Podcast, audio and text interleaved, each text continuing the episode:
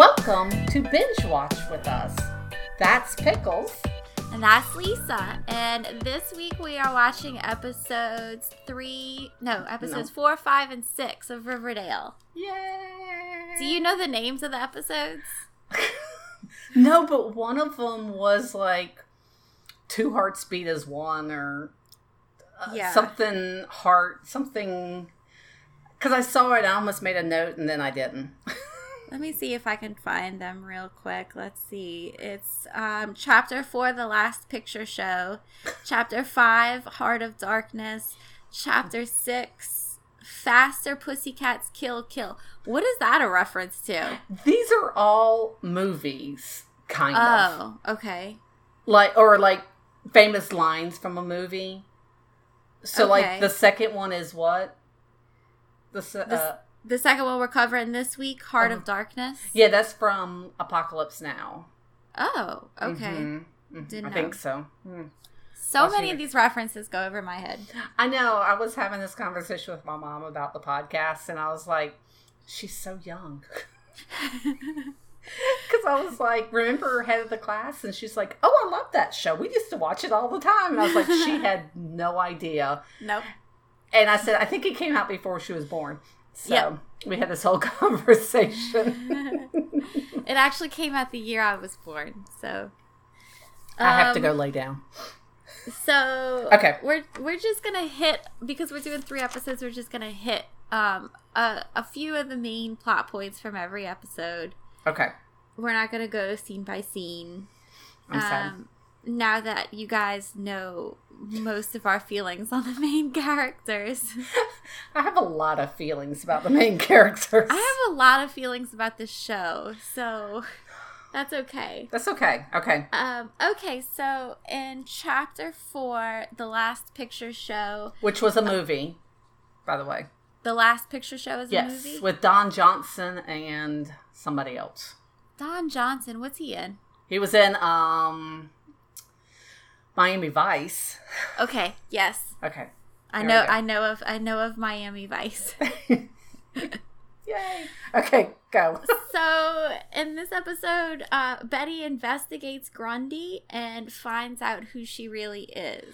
Dun dun dun. I really like Detective Betty. I do too, but I keep writing in my notes for this whole 3 episodes. I keep saying, like, don't split up, gang, and make references to Scooby-Doo. And then Jughead does too, so. Oh, he makes references to Scooby-Doo? Yeah, he does in, I think, the episode 6. He says, if we all show up together, it's like the whole Scooby-Doo gang is there or something. Yes, that's right. He does. I remember that. Yeah. I started dying, so, okay. Sorry. Where are we at? What are we talking about? Betty investigating Grundy. Yes, and she interviews her. She interviews her for the Blue and Gold. Her investigation tactic, I love it. She leans in real close and she's like, Jason's hot, right? Wink, wink. Right. I know. I put it here at one point. I'm like, why does everybody make all these extreme eye gestures to each other? They're always like, mm-hmm, and giving everybody like the stink eye. And I'm like... But I like it. No, it cracks me up. Oh, okay. It's very theatrical. I like Lily's facial expressions. I think she's adorable, and she does express a lot with her eyes. She, like, expresses, like, stress by her eyes getting real big. But they're all doing it. I mean, the parents are doing it, Archie's doing it, and they're like, stuff, and I'm just... I think you're just really distracted by Archie's eyebrows all the time. I really am. Every time I see him, I'm like, yeah, they still look dark. Can I see the reaction he's having? Yeah. Yeah. Okay. She breaks into Grundy's car with Veronica. Sorry. I have to stop you again. Because what the hell? She has a thing to break into the car, which is like a foot long. Yeah, like in her bag. It in a purse or a backpack or something. And why does she have it? Well, she said her and her dad used to break into cars. Well, on old cars. And I don't know if that's something that you need to do on old cars. I guess if you don't have the keys, which sounds like breaking and entering. Yeah. I'm just saying. They're not so clean cut. she brings Veronica with her to break into the car, which I'm happy that they're, because that's one of those things where it's like you said, don't split up. So I'm happy that they always have like a little co-pilot with them. But it is odd that you're like, I'm going to break into a car, so let me go get my best frenemy to come with me. Mm-hmm. And let me pull this thing out of my Mary Poppins bag, because it's, I'm just like, how are you carrying this in discreetly through the neighborhoods? I feel like Veronica has like a really good understanding now of who Betty is as a person. Yes. Because we've got her almost killing that one guy, the sticky maple guy from last episode. She almost drowned him in the hot tub.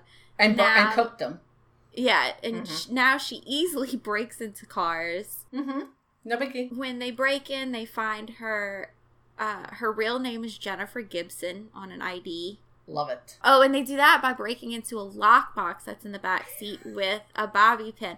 And I'm not gonna lie, every time I use bobby pins, I do think like, how do you use these to break into a house or a? Well, you just have to get them in there to jingle the locks around. And that's all you have to do? Sure. But what cracked me up, I even wrote this down, I was like, why does Ronnie have a bobby pin in her hair? It's not like her hair is pulled back. It's just normal. And she's like, oh, hold it. Here we go. And I was like, what? What? My hair is so thin and so straight that if I just stuck a bobby pin in there, it'd fall out like 10 minutes later. Are you doing it with the jingly side down? I disagree with that. I think that the jingly side should be out. I'm just telling you, that's what they say. Those are my feelings on bobby pins. Okay. Tune in next week when we discuss hair clips. Ponytails. But it reminded me a lot of Pretty Little Liars, and you know I love Pretty Little Liars. Yes, because they're both stupid. Those characters always had bobby pins in their hair, and they were always breaking into locks with bobby pins. We need to watch a YouTube video on this. We really do, and see how easy it is to break into something. That's a great idea. I feel like this is, like, in New Orleans, there's probably a class somewhere, like in the quarter or something. You'd be in front of the cathedral at dusk. And we go around and break into old buildings. Yeah, old French Quarter houses. Yes. I mean, it's like advertised as a tour. Yes. This is a tour of historic homes. Sure. I am super jealous.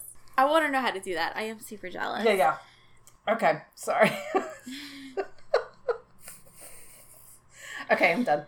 So, Betty, she confronts Archie about it, tells him about, her ID, and she had a gun in the car too. She had a gun and her ID in the car, which again, I'm like, put that in your house? It should definitely be in her purse.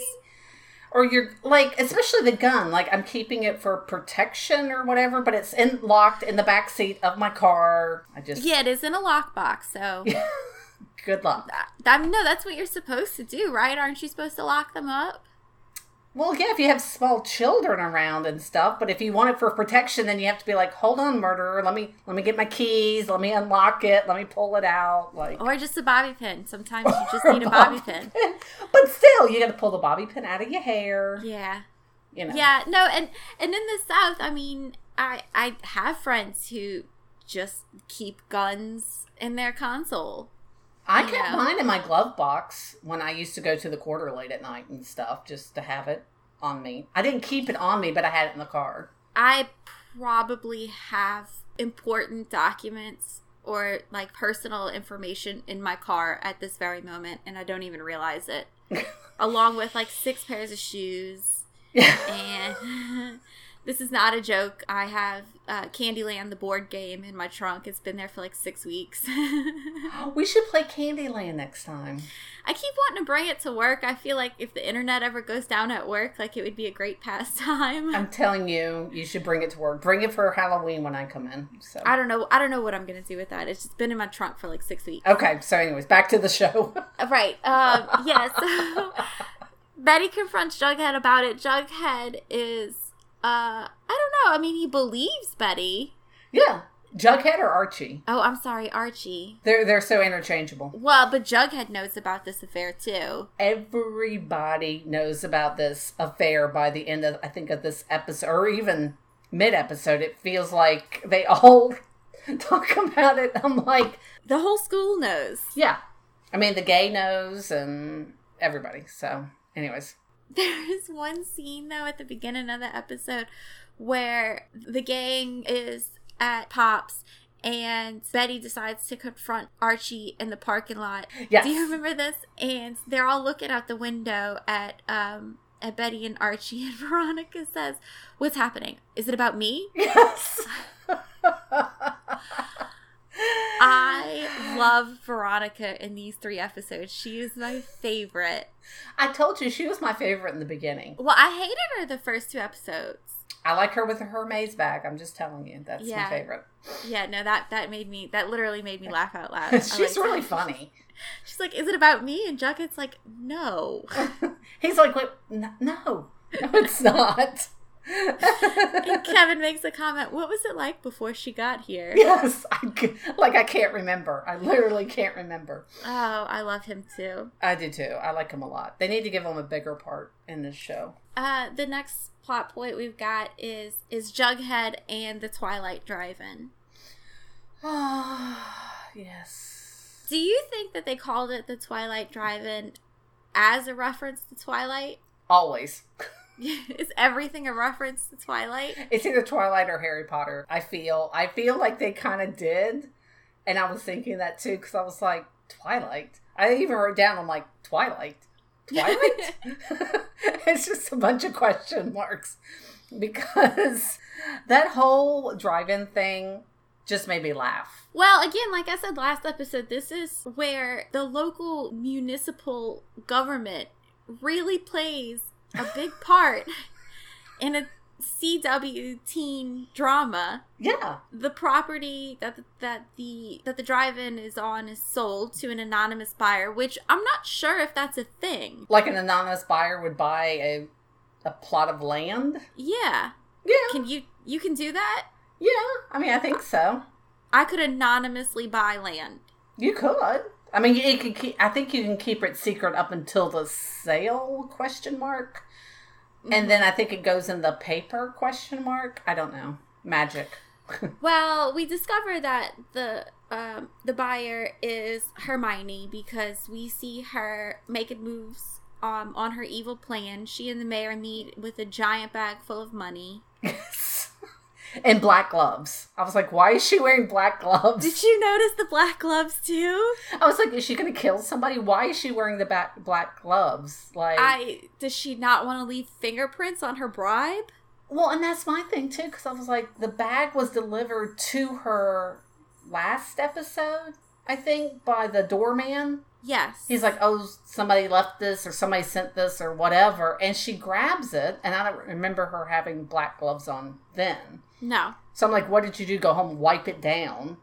Well, again, going back to Pretty Little Liars, every time they were getting ready to do something illegal, they always seemed to pull out gloves and the black outfits. You kind of have to dress the part, I guess, if you're...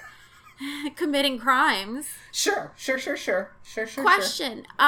Is the mayor using Josie and the Pussycats to launder that money somehow? I wonder, because she's very involved with the Pussycats. Very involved.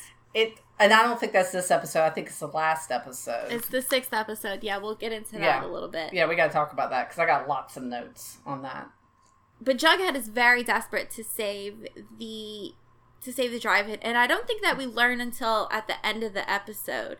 Yeah. The reason that he is so passionate about saving the Twilight Drive-In is because that's where he has been living. Yes, that's where he's been living. He has this picture of him and Jelly Bean or whatever. Jelly Bean? Yeah. Jesus Christ. These names. I like it. They should not let these drug lords, quotation marks, name kids, is all I'm going to say. Well, so that's the next thing. At the end of the episode, when Jughead fails at saving the drive-in, we there's a confrontation between a, what is the gang called? The Serpents. I wanted to say the Slytherins. See, Harry Potter. There's a confrontation between Jughead and a serpent, and that's when we find out that Jughead is living at the Twilight, and that now he's homeless, and yes. we find out that this serpent is Jughead's dad. So excited. I'm Go so for excited. It. Tell I'm me everything about F.P. Jones.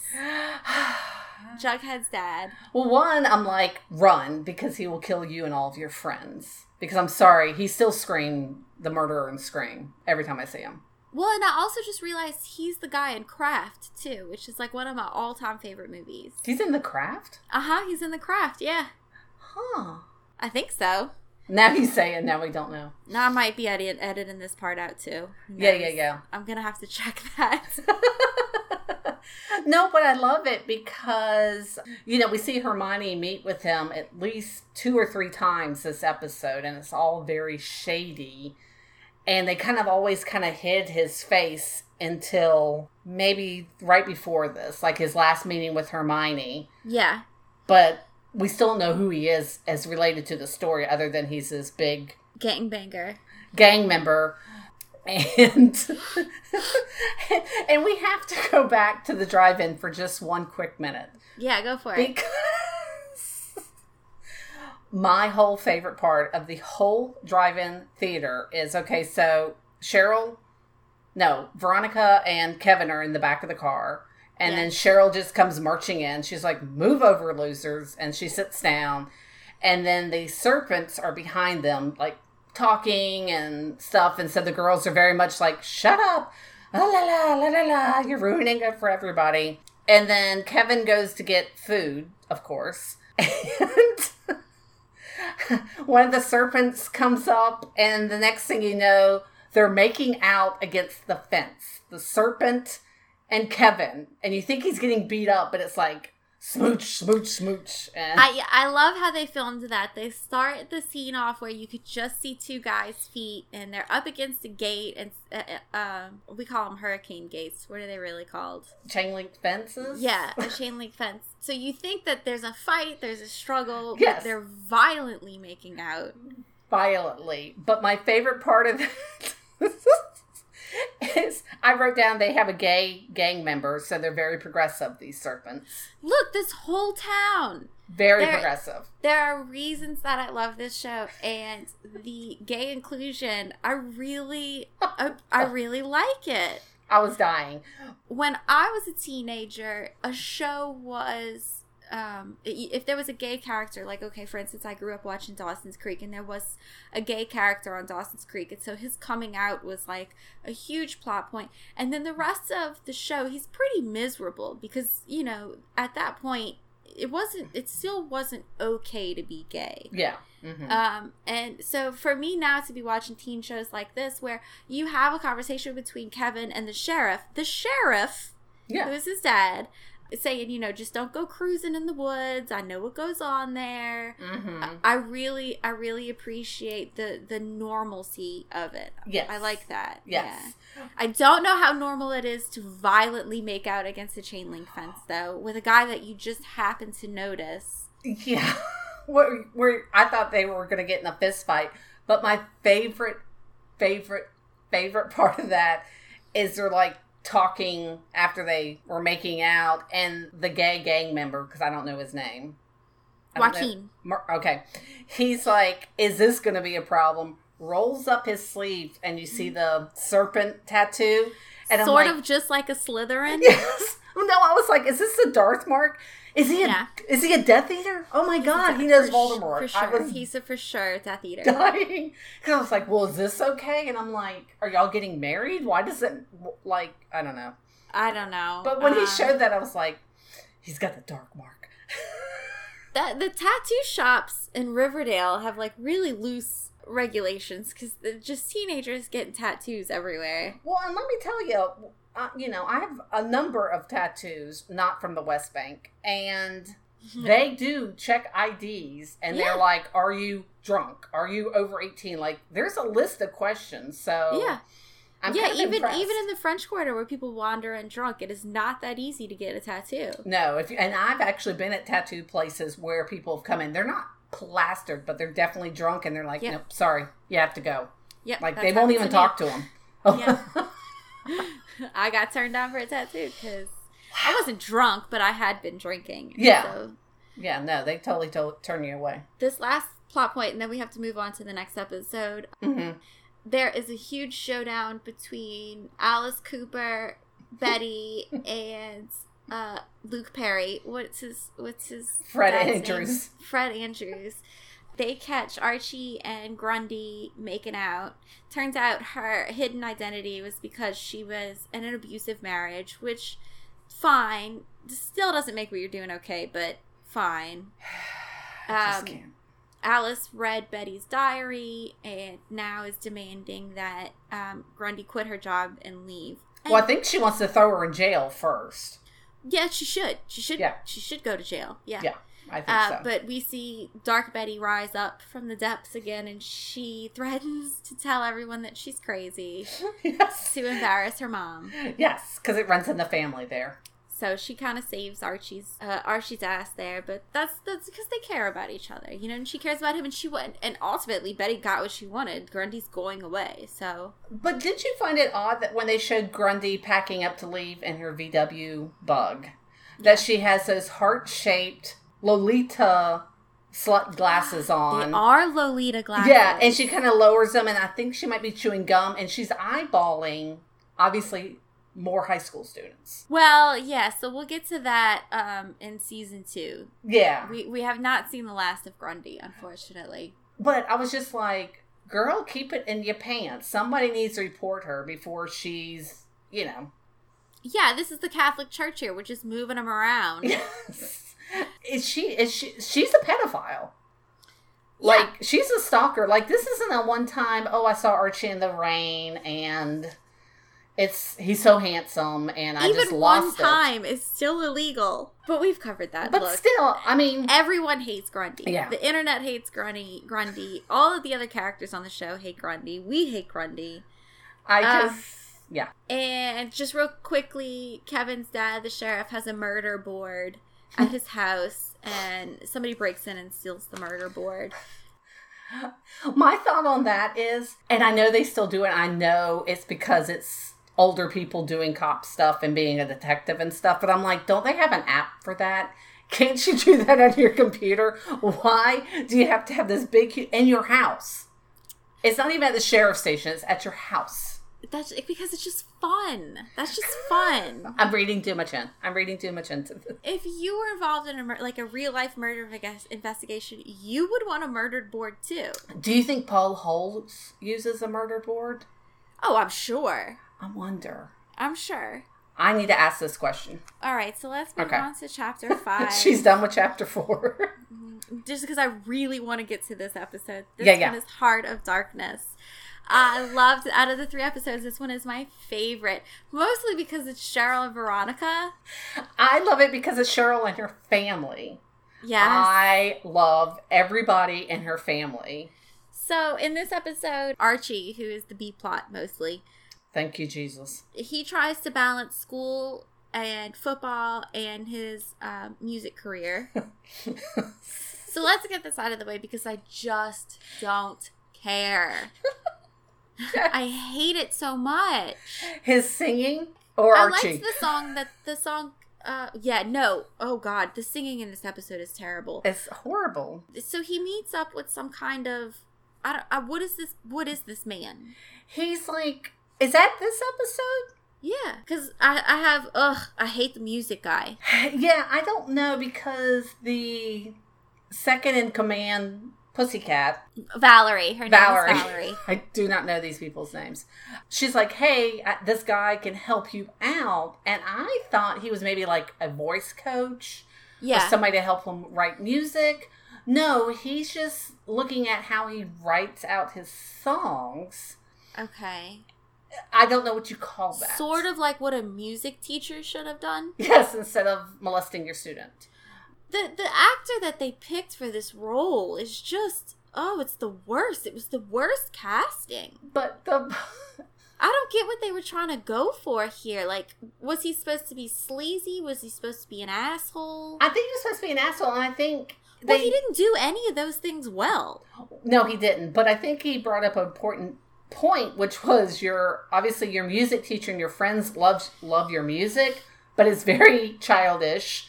And yeah. I can't do for you what she and you had or something. He makes some sort of suggestion. He makes a comment that they have some kind of connection that he and Archie are not going to have. And it's like, yeah, that's an understatement.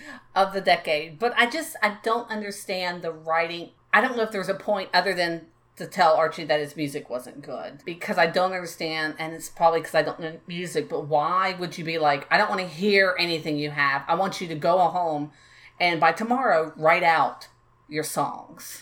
Also, don't tell a teenage boy, well, you can't do school and football and write music. Like, how about we encourage them to do all the things that they dream to do? So he doesn't run the streets and end up part of the Serpents. Because really, that's his only alternative. Which looks like it's going to happen in season 3. And I'm very excited about Archie joining the Serpents because...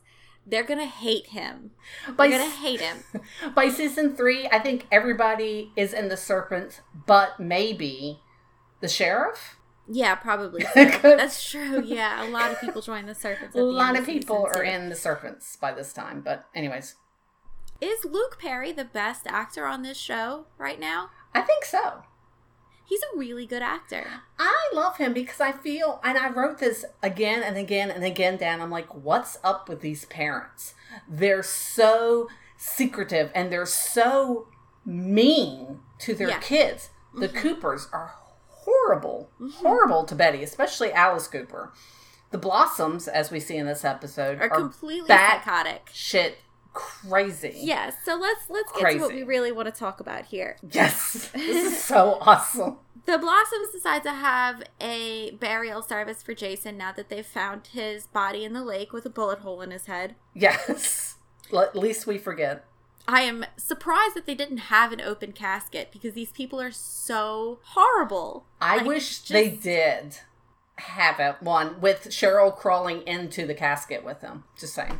Cheryl invites Ronnie to sleep over at her house the night before the memorial because she doesn't want to be alone, which is fine. So we're starting to see now Cheryl kind of exposing her insecurities to the core four, and yes, I like that. I like Cheryl.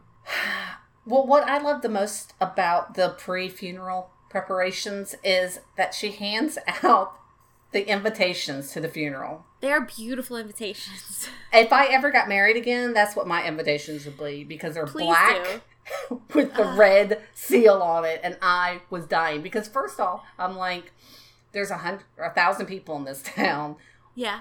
Generally for funerals, you're like, so-and-so's died. Here's the deets. If you want to come to the viewing and the service and all that crap. But nope, we're doing handouts. And then she said something about...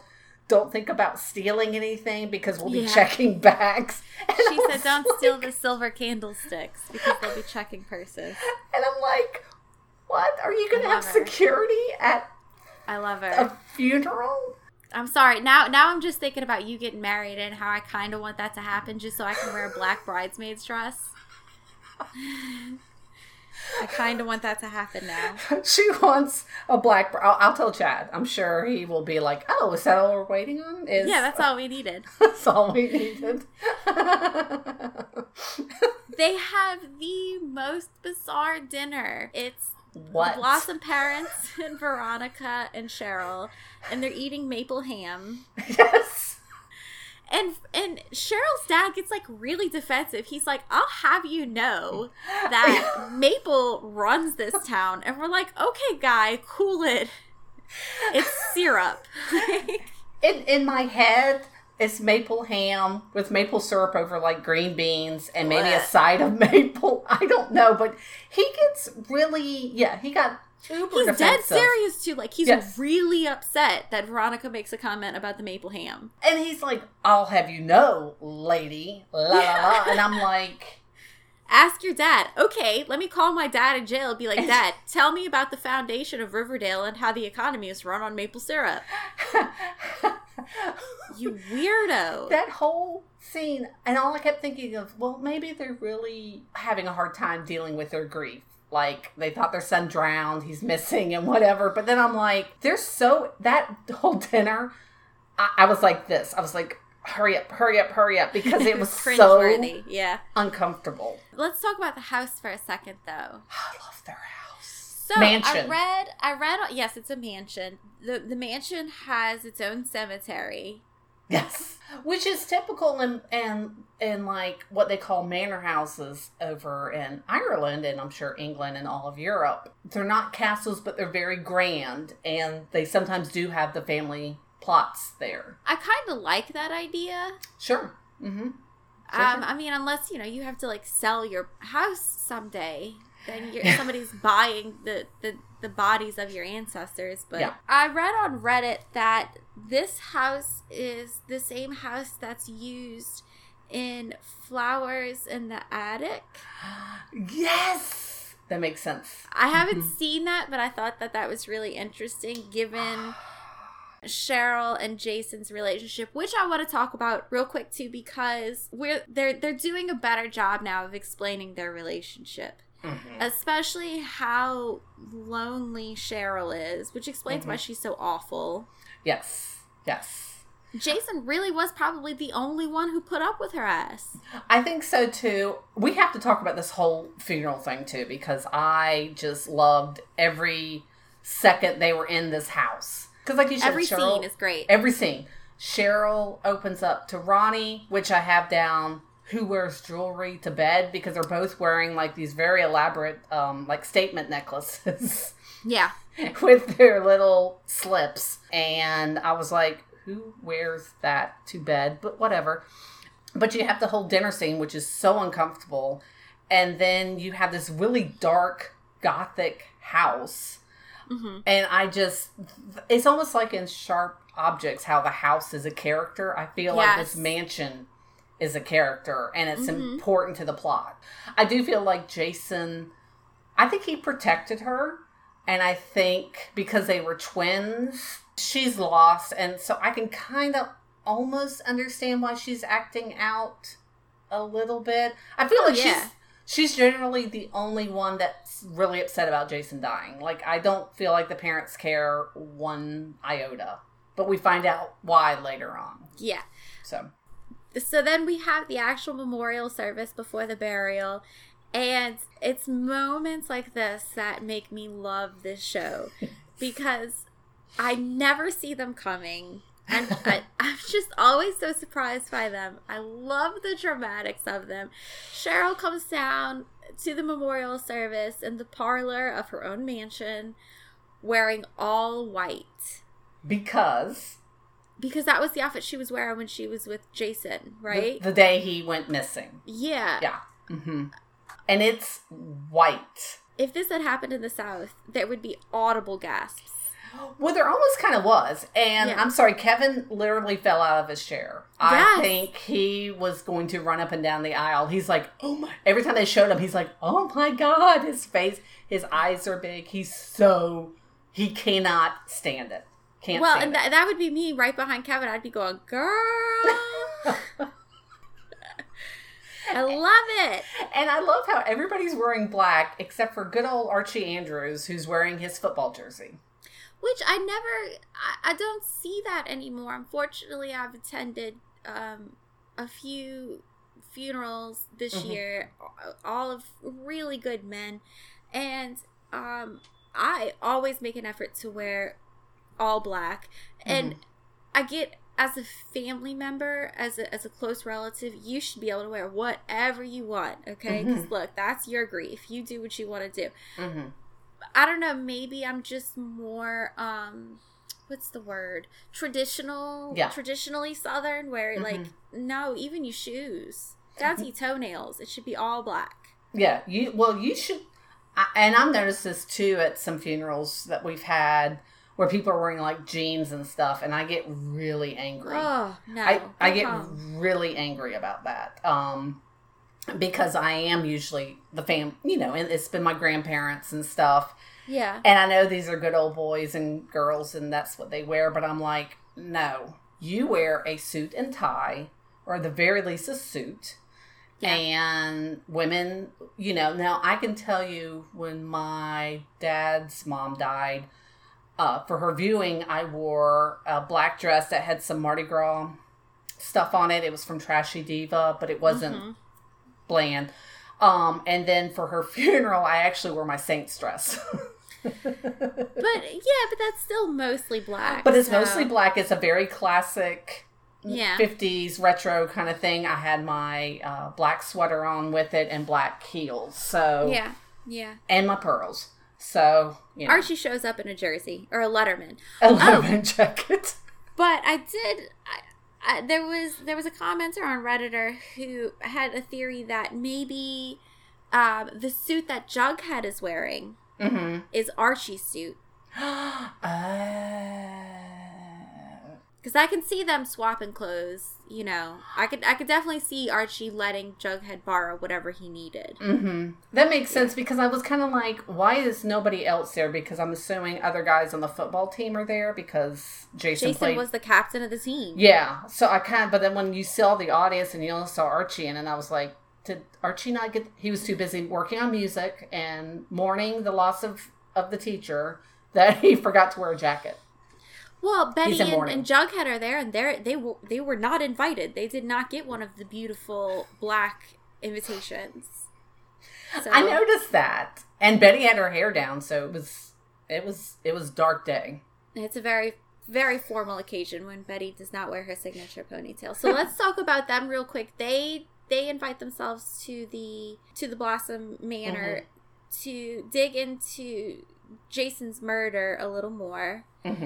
I love them teaming up together. Yes. This is where you get a lot of, like, Twin Peak vibes from the house, and them kind of creeping around the house looking for clues. And we meet Grandma Rose. Who I love more than life itself. Grandma Rose is goals for the 60 and over. Well, Betty and Jughead go into Jason's room, I'm presuming during the service. Yeah, I hope so. I'm assuming so. And they're in there souping around, and all of a sudden you hear this voice, and they turn around, Grandma's sitting there in the pitch of black, chilling. She's like, I'm done with this family, and what I'm sitting up here. What is she doing in there? I mean, it's like a dark corner. It's not like she's sitting there, like, looking at his bed, or maybe just... you know, in thought and whatever. No, I think she's facing the wall. Literally, she's sitting in a dark corner, and I was like, who left her there? But then I thought... I love this show. I thought the Blossoms, because they're such shits, that Mama Blossom put her in the corner and was like, you stay there, and then went off to the service. Because obviously she is senile.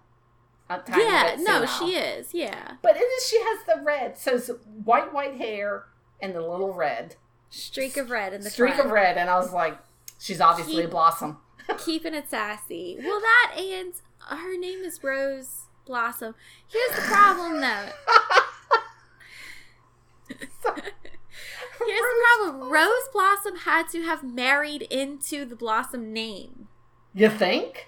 So, no, she has to. So, oh, that's true. It's just a coincidence that Grandpa Blossom married Rose whoever, and she becomes Rose Blossom. Wouldn't it be funny if her main name was Rose Flower? I would not put it past Archie Comics. This is why I can't remember Fred Andrews and Alice Cooper, because my head is filled with Rose Blossom. But Rose Blossom, she's just a typical grandma, and I want her to give me hard candy in her purse, her in her pocketbook.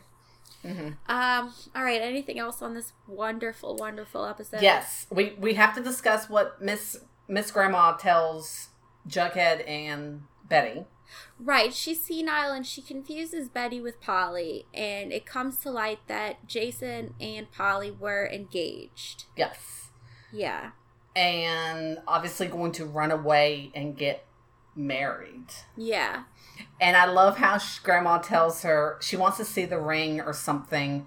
And she says something to the fact of, keep it close to your heart, because if the mom, Blossom, sees it, she'll like bite off your finger or bite off the ring or something. And I was like, that's scary. Like, scary. Doesn't every family, though, have that dispute over some piece of jewelry? Probably. Mine does. Well, on my husband's side, on my side, everybody's fighting over some piece of dumb jewelry that hasn't been in style for, 20, 30 years anyways. But... Mm-mm. Well, if it was a family ring, which I think you'd have to be old money for, and neither one of us are old money. No. Like if it's a ring that's been, I'm not money right now. So. Yeah. If your family had a ring that is 100 years old, then I can kind of understand why you would not want to just give it out to every Tom, Dick, and Harry, because it's a... it's probably a very nice piece of jewelry. It's probably worth $1 bajillion. But yeah, I was like, well, where is it at? You know what I'm saying? Like, if it's that much of a heirloom, it was sitting in a box. Well, we find out where the ring is later on. Oh, okay. Okay. Okay, so let's move on to chapter 6, which is Faster Pussycats Kill Kill. 3 exclamation points in that title. Oh, God. I think Faster Pussycat, I think that's one of those early 60 movies. I think it is. I don't know what it is, but I feel that's one of those 60s. Like car racing. Yeah. Cheesy, made for 10 grand movies. Okay, so in this episode, Betty finds Polly and a surprise at the Sisters of... What is it? Sisters of Mourning or something like that? I don't know, but all I put down, and I probably should have put the name down, is where did I put it? Like, why in the hell do they still have Home for Troubled Youth? That's all I wrote down. Yeah, I don't think that's a thing anymore. But also, if I was Jughead, I'd be like, I'm not going anywhere near that place. I am a troubled youth. I mean, he's prime candidate for that house. I don't know. I was dying because I was like, and it's this big gothic, churchy looking thing. It's a beautiful building, yeah. Yeah, but I'm instinctually a little bit afraid of nuns. So you said earlier that you went to see the Nuns movie. Yes, is that what it's called? The Nun. No, mm-hmm. Nope. Not interested. Yeah, Chad, who of course I'm already scared of them. Who's Catholic and had the same upbringing as you? He's like. Yeah, it didn't freak him out, but he was kind of like, a lot of nuns, and I'm scared of nuns, and all that. And me, who has no religious background whatsoever, is like, ooh, this is a cool story. So yeah. That's the difference between people not in New Orleans and people in New Orleans who have that strong Catholic upbringing. Yeah, no thanks. I'll pass on the nuns, though. Yeah. As much as I love them, I'll pass. But yeah, so Betty finds her sister in the Garden of Good and Evil, and is that what it's actually called? Oh, I think it's called the Garden of Reflection. Yeah, or something like that. Which is totally something a bunch of Catholic nuns would do. They would totally name a garden the Garden of Reflection. Let's talk about the garden for a minute. It's this great Gothic building. It looks like it has acres and acres of land, and she's like, she's in the garden. I'm expecting like some sort of maze and bushes and trees and like benches to sit in, and it's literally like the size of a side yard. It's like a little path and a little thing of plants and maybe a bench. I don't even know, but it's like, here. We have a garden. Like, I'm almost like, did y'all run out of money? Did y'all forget to put the garden up? No, it's just something a bunch of Catholic nuns would do, honestly. Okay. I totally had this whole another thing picked out. But anyways. I could totally see that. So when Betty does find Polly in the Garden of Reflection or the Garden of Good and Evil, she is with child. Yeah, because she's like, oh, I'm so glad you found us. And I'm like, us? Who's us? And P.S., how does Betty not know when she hugs her that she's pregnant? I don't know. Maybe they're not like a super... maybe it was just a little like barely touching because Polly has a pretty healthy baby bump. It, It must have been a butts out hug, you know? Yeah, yeah, I guess so. So the comment of you found us. Yes. There were some theories. There were a lot of theories floating around about Polly up until this point. So I just wanted to go over those real quick. Some people thought that Polly was a split personality of Betty's. Oh. Yeah, because we never see any actual photographs or anything like that of Betty and Jason together. Polly and Jason. At one point, we see Hal Cooper watching a home video, which we know is later on a big part of his character, is watching creepy home videos. Yes. And we only see one little girl in the shot, and she's talking to the camera, and we know that it's Polly, but we don't really see Betty in any of the home movies with Polly. So there were theories floating around that maybe Polly doesn't exist, and that's why her parents don't want to talk to Betty about her. Or she's like a made-up friend kind of thing? Yes, yeah, along those lines. Okay. Which, and I have to put in here real quick, is... that was the creepiest effing thing I've ever seen in my life. Anything when you have little kids giggling and it's dark, I'm like, nope to that. You lock your doors, you go under the covers, and you turn on all the lights. It's another Pretty Little Liars thing. Pretty Little Liars does the same thing, where there are videos of little kids always playing in the background and little kids giggling. And God. So much of these elements are the same, and it's just all me. I'll take it all. I'll take all the creepy videos of kids giggling that you can give me. No, I'm like, don't go downstairs. Just let them eat your parents and lock your doors. But anyways. Another theory about Polly is that that Hal was telling the truth when he keeps telling Betty she's sick. She went crazy. So there was another theory that Polly really was nuts. Like, maybe she had dissociative personality disorder. The comment, you found us, before the reveal of her big pregnant belly, I think is a nod to a lot of the fan theories. Oh, okay. Yeah, and that's another thing that I really like. I really like when shows go, we see you, we hear you, and maybe we'll do that, but we'll also do this thing too. I like that. I like what you can tell when the writers are paying attention to the fan communities. Yeah. So anyway, Polly's pregnant. And Polly's pregnant. It's Jason's baby.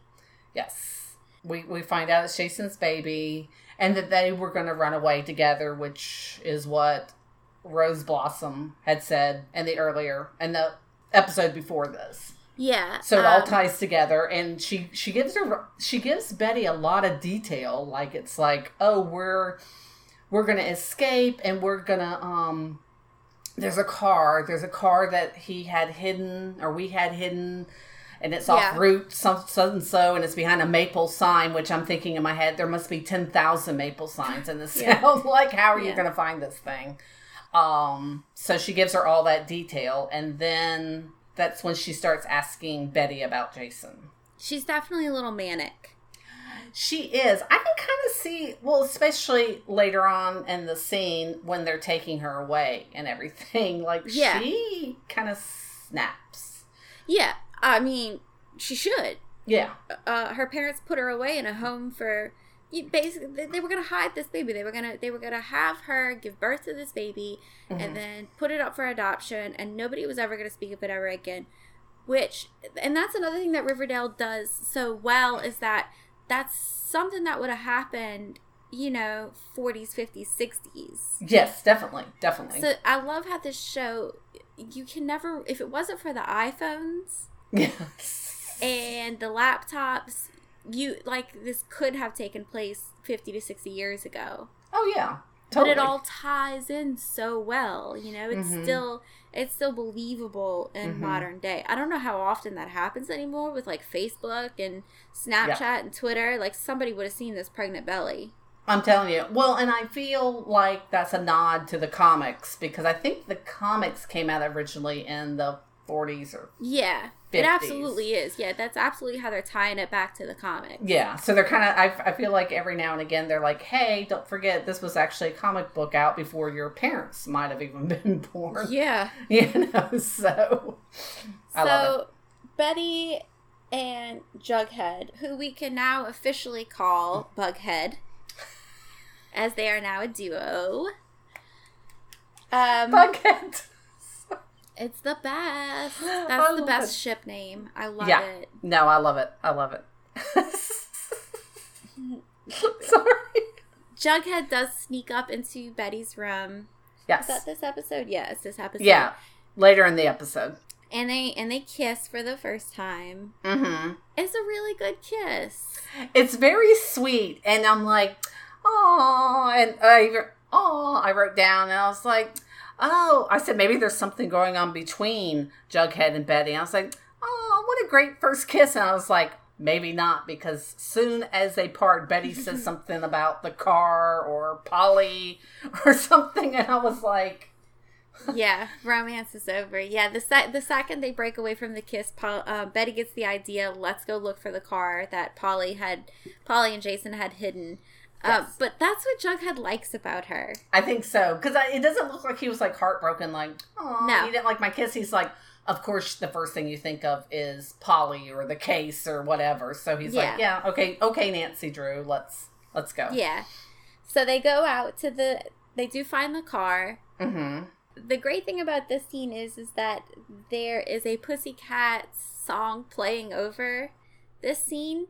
It's a disco song. Yes. I don't hate disco. Yes. A lot of the music in this episode, I really do actually like the music in this episode. I love I Feel Love. I think that's one of the best disco anthems ever done. So during a disco anthem, they find evidence to a murder. Yeah. Because what goes together better than disco and murder? Always. They find the car. It's raining. It's a great scene. It is. Well, they find the car. They open the trunk. They find Jason's Letterman jacket. Mm-hmm. There's lots of things packed up. This car was ready to go. Mm-hmm. But also they find cellophane wrapped drugs, which looks like is how Jason was funding this mm-hmm. runaway. So, mm-hmm. so now there could be evidence that maybe Jason's murder had to do with drugs. Dealing. Mm-hmm. Yeah. Mm-hmm. Yeah. Mm-hmm. Then they decide to, as Jughead is picking up some of the drugs, Betty tells him to drop it. This is evidence. Don't put your fingerprints on it. Smart girl. Somebody's been watching ID Discovery. I mean, she could be a murderino. I'm just saying. Totally murderino. They take pictures. Mm-hmm. Of it, thank God, and they report it back to the sheriff, but by the time the sheriff gets back to the car, it has been destroyed in a fire. I have lots of comments on this. First, she texts the sheriff. Oh, does she? Okay. Yeah, because he's like, oh, I got your text, and I'm like, then why aren't you going out there? Like, he's like, oh, I'm going to finish up because they're at the variety show or whatever. Yeah, and then, here's the thing about Sheriff Keller. Great dad, not so good of a cop. He's not really in a like, oh, hurry up and get out here. And I also thought that for being such a great detective that Betty and Jughead are, and how they're very much a reporter and stuff, I felt like they should have just stayed there. Like, obviously you can text from there. It's not like there's no cell service. I think I would have called the sheriff and been like, or 911 or something, be like, we found a car. It has to do with the Blossom murder. Get out here. Do we know who did it, though? Who destroyed the evidence? I think we find out in season 2, maybe. Okay. When we find out, I hope more they get prosecuted for it, because destroying evidence is a crime. Yes. Don't. You shouldn't do that. Don't ever do that. But you know, I kind of forget sometimes that they are stupid teenagers, and I guess. I mean, like you said, the good thing they took the pictures. I just found it odd, too, that they had the sheriff's number on speed dial. You know what I'm saying? Like, I mean, it's their best friend's dad, so. Well, we didn't have cell phones when I was growing up, so never mind. Well, also, neither one of us were involved in murder investigations when we were growing up. So not yet. Who's to say what we would have done? Yeah. All right, let's get to some of the B plots. So we mentioned that there's a disco song playing. There is. Yay! So while Bughead is finding crucial evidence to the murder of a schoolmate and to one of their friends' siblings, twin brother. Yeah, yeah. Archie's competing in a talent show. So good for Archie. I mean, laying it on the line is all I'm saying. Oh, God. He's such an idiot. He really is. Well, we should talk about the auditions first off. He chokes at the auditions. Kevin is the one who's putting on. They keep calling it a variety show, which just makes me mad. Don't call it that. Ugh. To me, it sounds like the absolute worst thing you could ever drag me to is a variety show for high school. It sounds like there would be a magician. Yeah, I'm thinking magician, somebody with one of those dummies, the ventriloquist dummies. Yes, ventriloquism. Maybe an act involving hula hoops. Maybe a tap dancing. I'm doing a tap dance. Yeah, like that's what Archie should have done. He should have done a tap dance. Or he should have done some football moves, maybe. Like, here's a hike. Here's this. I don't know. Stand there without your shirt on. Like, totally anything. Do a Magic Mike number. I don't hate the song that he sings, though. Yeah, I don't know. The song, it cracks me up because before him is the Pussycats, which light it up. They're fabulous. He comes awesome. On after the Pussycats? Yes. What? Because if you'll notice, when he walks out on stage, the drums are still there and everything.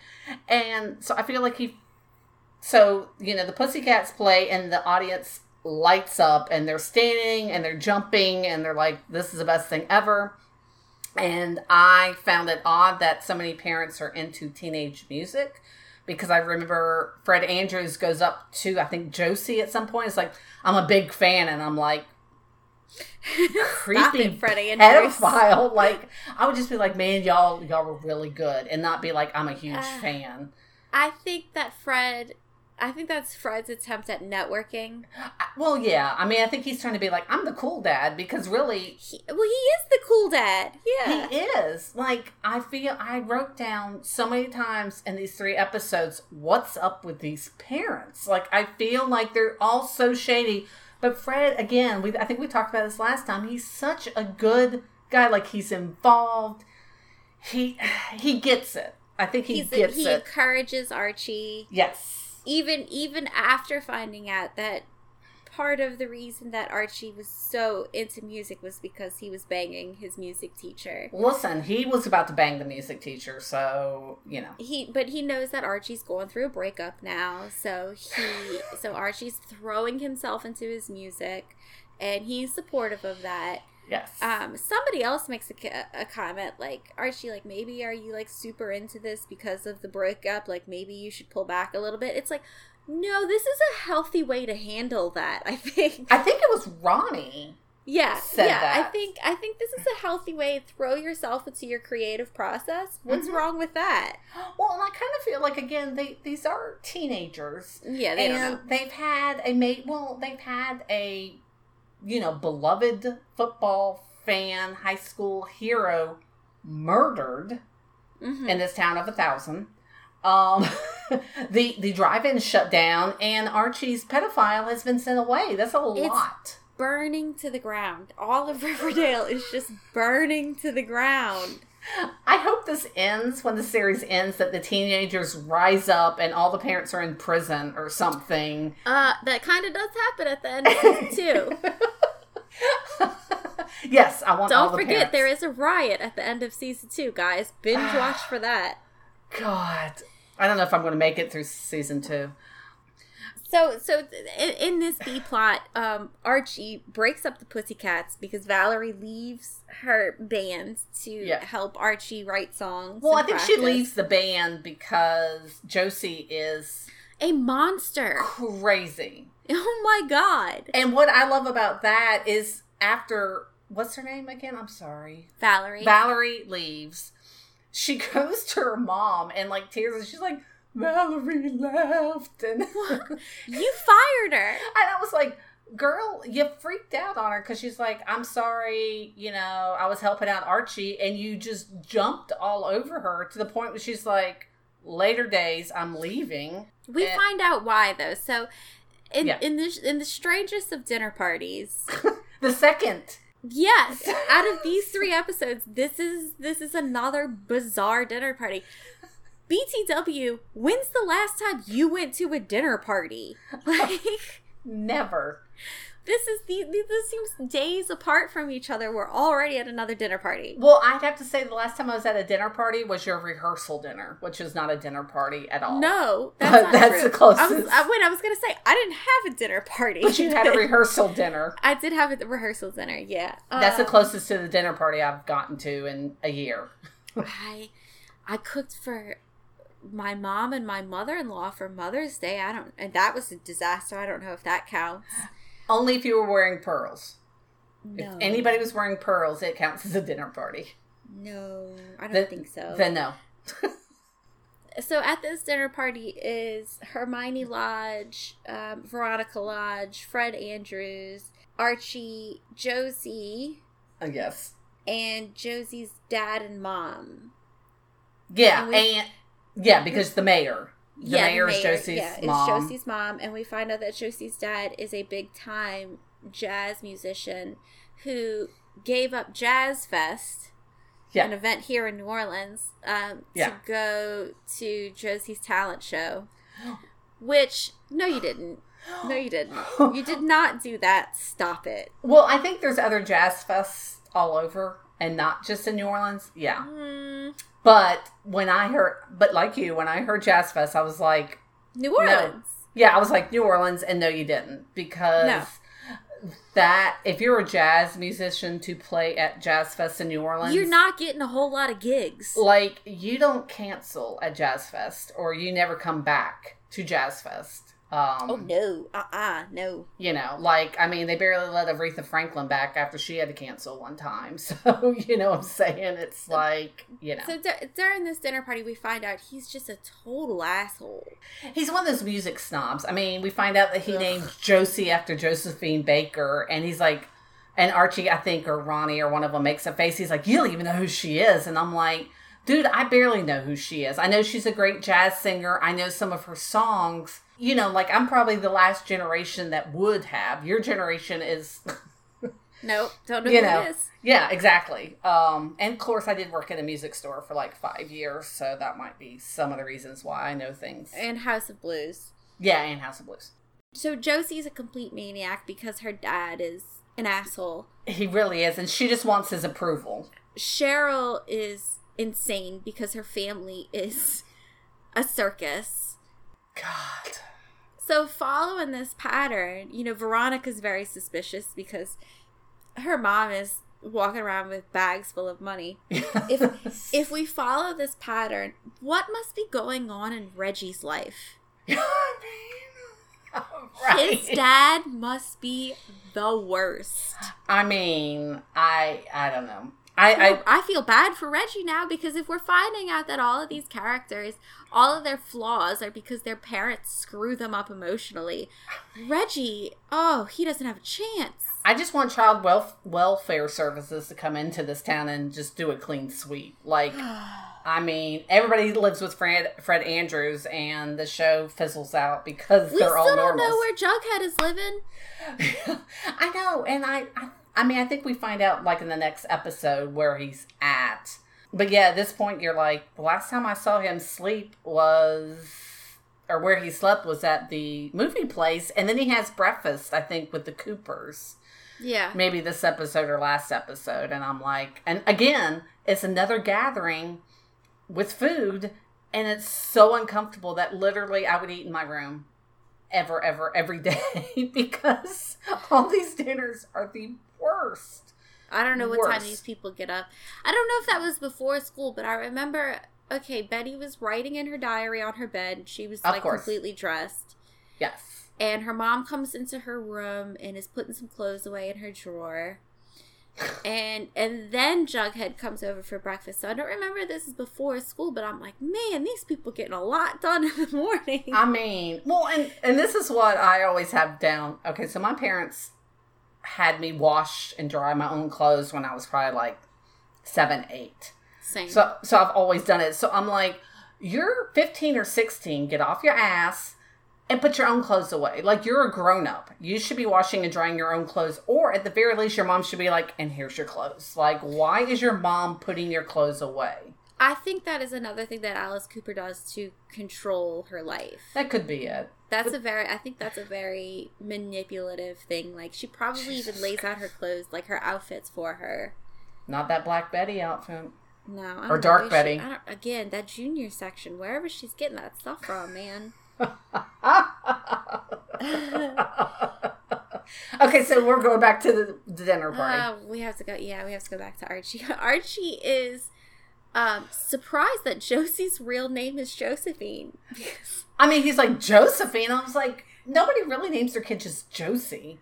Well, right, what did you think Josie was short for? Oh, he's such an idiot. He's so stupid. Such an idiot. Sometimes I'm like, How do you write music and play football? Like, I feel like you should be focusing all your attentions on your studies because you're not that smart. Which is why he's trying to get the football scholarship, obviously, because he knows he's stupid. He's not going to make it on music. Which, I want to go back to that for one quick second. So he follows the Pussycats. He plays his little song, which you love, which I'm rolling my eyes at the whole time. I didn't love it. I said I didn't hate it. The music, yeah. And then when he finishes, everybody in the audience is sobbing. And I'm like, are they sobbing because it's horrible or what? But, like, his dad had tears in his eyes, and a few other people did too. And I'm like, it's not that good of a song. Fred Andrews is a good dad, though. Oh, I know. He was super proud of him, but I was just like... And I can understand him, but it looked like everybody was like, oh, so much emotion from a kid, and what a great song. And I'm like, are y'all high? The song is written about a teacher. Thank you. Which I'm sure by now the whole town knows about. They have to. But speaking of Fred Andrews is a good dad, he's having an affair with Hermione Lodge. Let's talk about that whole scene for a second.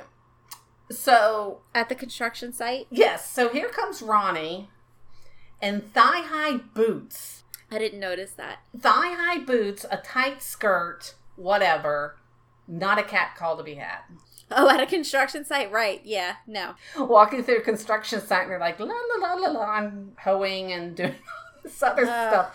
But she sees Fred and Hermione making out in the window, which again, do they have curtains in this town? Why is everybody doing everything in front of a window?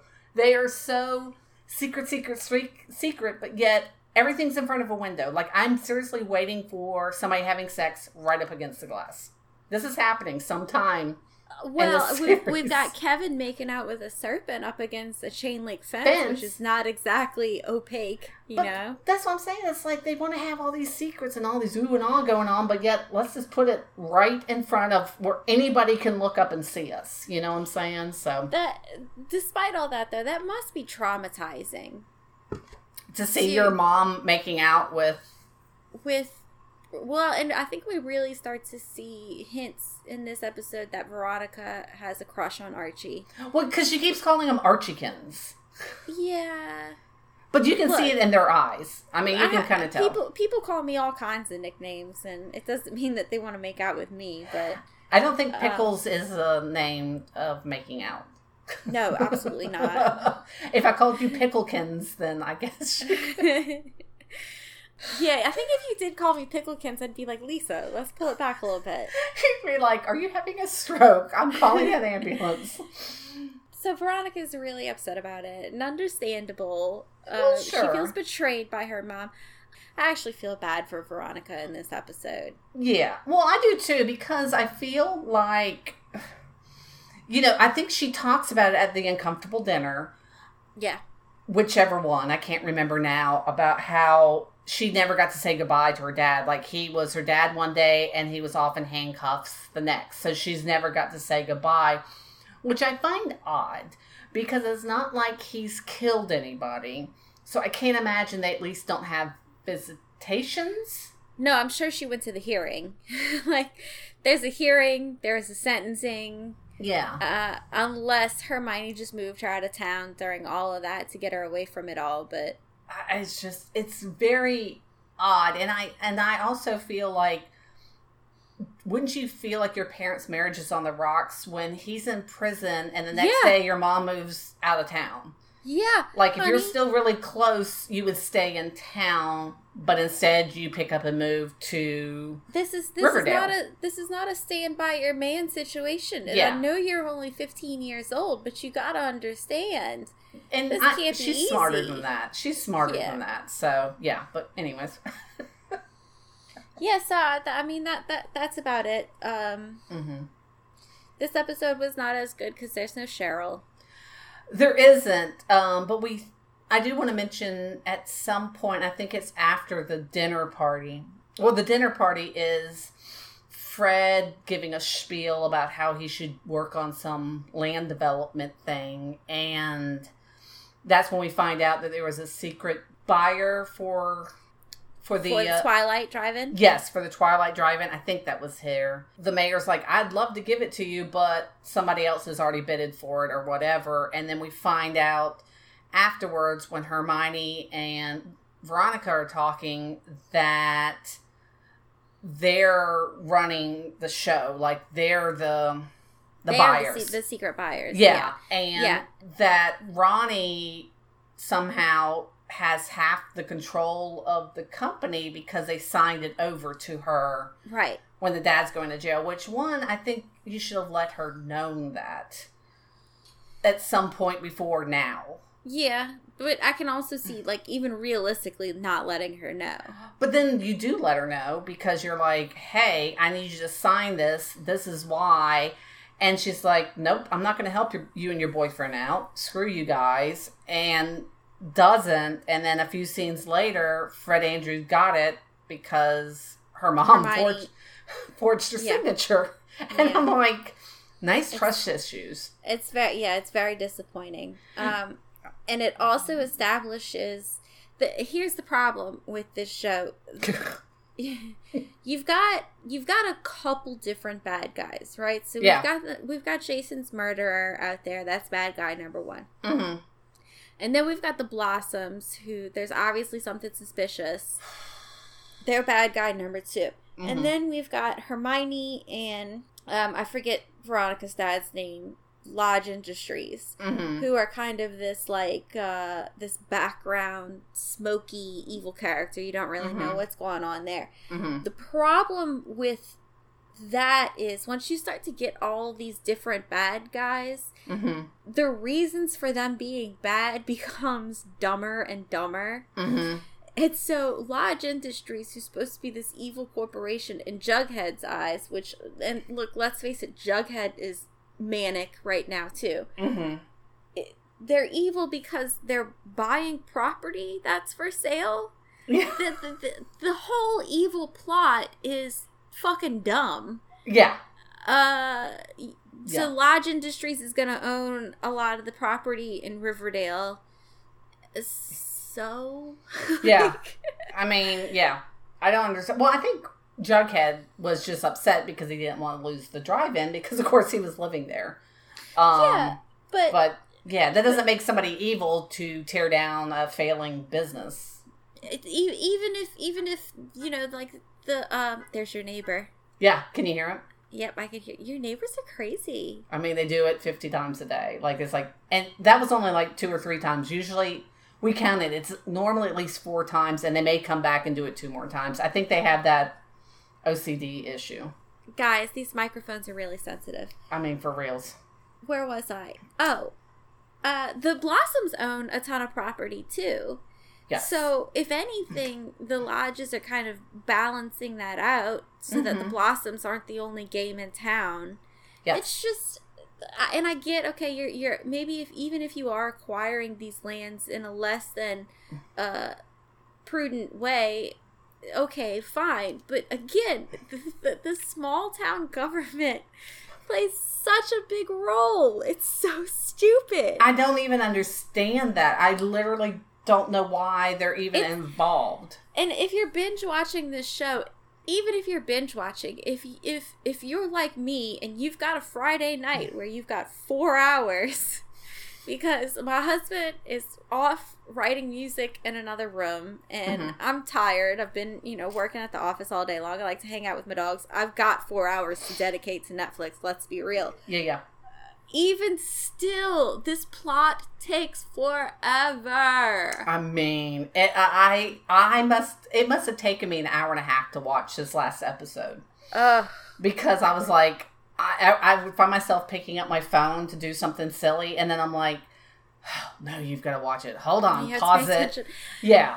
And I don't care about the small town government of my own goddamn town. Yeah. I don't care who owns the property in New Orleans. I don't care. Well, and I kind of go back to with him being so upset about the drive-in and stuff. Like, again, I get it because he lived there, but how many drive-ins are there in all of the U.S.? 10? It's funny because my mom was just telling me about one that she went to maybe 5 or 6 years ago, but that was at, rural Illinois. Yeah.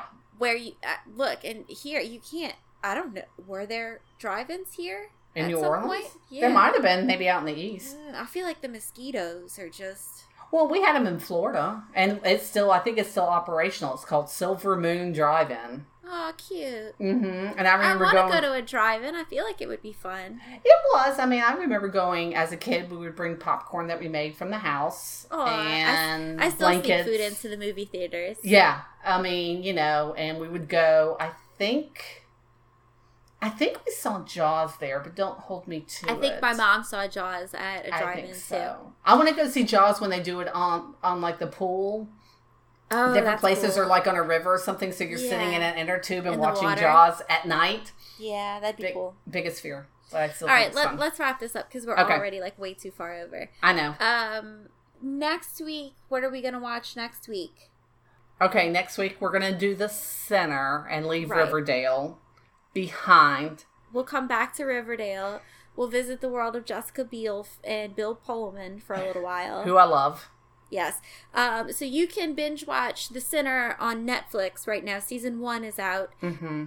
There is also Season 2 is playing on USA right now. Sure. I don't have the capability to binge watch that right now, so we're just going to do Season 1. Mm-hmm. Mm-hmm. Yeah. Do you want to do Obsession Session? Oh, okay, you go first again because I have to think of something. My obsession this week, I've got two. I have been obsessed with the 5th season of The Great British Bake Off, which is on Netflix right now. I'm so glad you like it. Not only did I binge the 5th season in under a week, I started it over again. There's something so therapeutic about it to me. It's Mary Berry. She's not in the 5th season. I know. My parents talked about it, and I told them how upset you were that she wasn't in it. And they're like, oh, she should watch it. It's really good. And I was like, I don't know. I don't remember the other lady's name. She wears a lot of very interesting necklaces. Yes. They look like they are toys in a preschool. But I do still really like her. I like so many of the contestants this season. Mm-hmm. I didn't really care who won. If you're looking for something soothing, something that you can put on and kind of clean your house or, fold laundry or whatever, I'm definitely going to recommend any season of The Great British Bake Off. It's wonderful. So wonderful. The second thing I watched this week, and I don't remember what day I watched this or why I had the time to watch it this week, but I watched a made for Netflix movie called All the Boys I've Loved. Yes, it's based on a book. It's so sweet. I heard that. I heard really good things about it. So I was in a super light mood this week, I guess. I didn't want to get into anything dark or dramatic or anything. Yeah, so this movie was really cute. It's really well done. Mm-hmm. Aiden from Sex and the City is in it. Oh, I love Aiden. Yeah, he plays the dad. That's how old we're getting. Aww, he plays the dad. Yeah. He was the love interest at one point. Now he's the dad. Yes, yes. Yes. So definitely going to recommend that one. That one was really good. It made me happy. It's a happy little show. Also, one of the characters from Pretty Little Liars is in. Well, there you go. To All the Boys I've Loved Before. That's what it's called. Okay. Yeah. What about you? What do you got? I don't know. Would you read this week? I am finishing up a book on Alfred Hitchcock because it is Halloween. So I'm in crazy Halloween mode. I can say my biggest obsession since Friday, and we're recording on Sunday, so 2 days, are these very cool pajamas that my boyfriend bought me at Target. They are great. They're great. They're so comfortable because we both have birthdays this month. Yours was just passed and mine's coming up, so he's buying me little things throughout the month. It's the month of baby, as we call it. Mm-hmm. And so he bought me these PJs, and they're button-up, short-sleeved, long pants, super soft, super comfortable. I love them. I have been wearing them unless I'm going out. And they're from Target? Target, always. Yeah. What do they have on them? They have black kitty cats and some candy corn, I think, on it. And some of the cats are wearing cat eye glasses. So cute. LOL. And also, I'm obsessing about Halloween because it's September, by the way, folks. Yeah, I mean, you know. So that's why I was listening to the Alfred Hitchcock thing book that I'm almost finished with. And saw The Nun. We're watching today all the Halloween movies, which are really horrible. I can't believe the first one started the franchise. It's so bad. It doesn't seem hard to start horror franchises. It really must not be because, like, I watched Friday the 13th a couple months ago, and I was like, this was scary. It's so bad. And this one is bad. But because I showed the preview for the new Halloween, I was like, let me get up to speed again and watch all of them. Well, what is a good scary movie that you would recommend? Should people go see The Nun? They should. The Conjuring movies, to this day, I've seen the first one 1,000 times. It's scary. Crap out of me. Yeah. Every single time. And the second one is really good, too. Speaking of seeing movies, I did go see, this past Labor Day, I saw Searching. I don't think I told you about this. Oh, no, everybody's talking about it. John Cho. Yes. Very good. Is it? Okay. Very... It's new. It's like a new type of storytelling. I really like that. The whole thing takes place as though you're sharing a monitor, like you're sharing your computer screen with somebody else. Oh, that's so much cool. So that a girl goes missing, and when the detective is talking to the parent, you see that through FaceTime. Oh, yeah. Okay. That's cool. He finds clues by looking through her browser history. He breaks into her Google account, and so you see all those things. It's really, I don't know. I don't want to say ingenious. What's the word? Unique? It's ingenuity. Is that a word? Sure. We're going to say it is. Nobody's listening at this point. No. They've left. I'm going to have to edit a lot of this out. Yeah. Anyway. But Halloween really is my main thing right now. That's your obsession session right now. Yeah. All things Halloween. Okay, guys. Well, go watch The Sinner. Yes. And, maybe give Riverdale another take. All right. Well, let's shut it down. Okay. That's it. All right, guys. Go watch Sinner. We'll be back next week. Yes. Sounds good. Okay. Bye, guys. Bye.